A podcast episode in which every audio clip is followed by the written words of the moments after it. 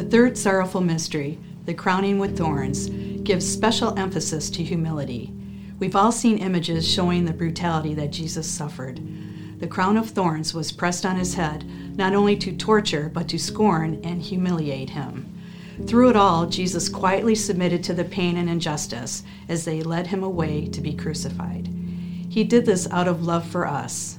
This kind of humility is rare. Humility is the foundation of all virtue in Christian life. Humility is about centering our lives on God and not ourselves. On the other hand, there is such a thing as wearing a crown of pride.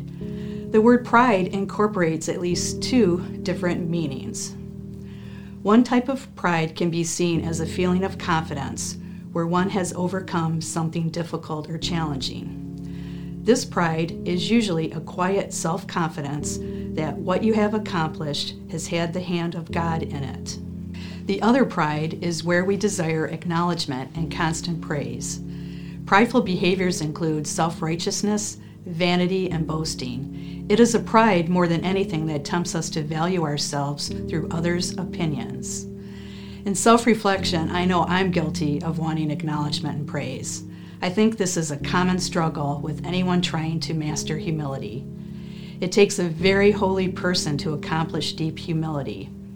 If we regard ourselves as basically imperfect and dependent on God, we will think and act humbly. Humility allows for growth in faith and a belief that you walk with our Lord. His understanding of your soul is all that matters. No acknowledgement is needed. More than likely, we all know someone who wears the crown of pride. Families have been torn apart over the sin of pride. It is easy to fall into the trap of justifying our own sin. Pride can disappear if we do two things well. First, we need to understand God's mercy so we can take our eyes off ourselves and put aside self righteousness and self justification. When we truly recognize God's mercy for what it is, we also realize that even our sins cannot keep us from God. In fact, the greater the sinner, the more deserving of God's mercy. So, by understanding God's mercy, it actually helps us to acknowledge our sin, which is the next step in getting our pride to disappear. We have to know that it's acceptable to admit our sin. We don't have to announce it to the world, we have to acknowledge it to ourselves and God, especially in confession.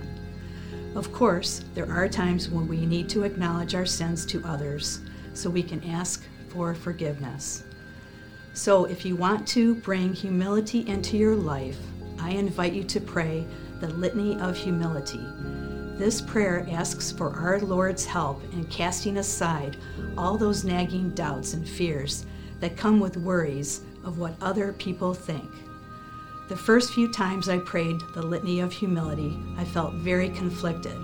But the more I prayed, the more I came to understand the point of it. Because we were lovingly created by God, nothing will satisfy our hearts except true communion with Him. Our ultimate example in humility is our Savior Jesus Christ, who willingly suffered in silence on our behalf. Happy Advent.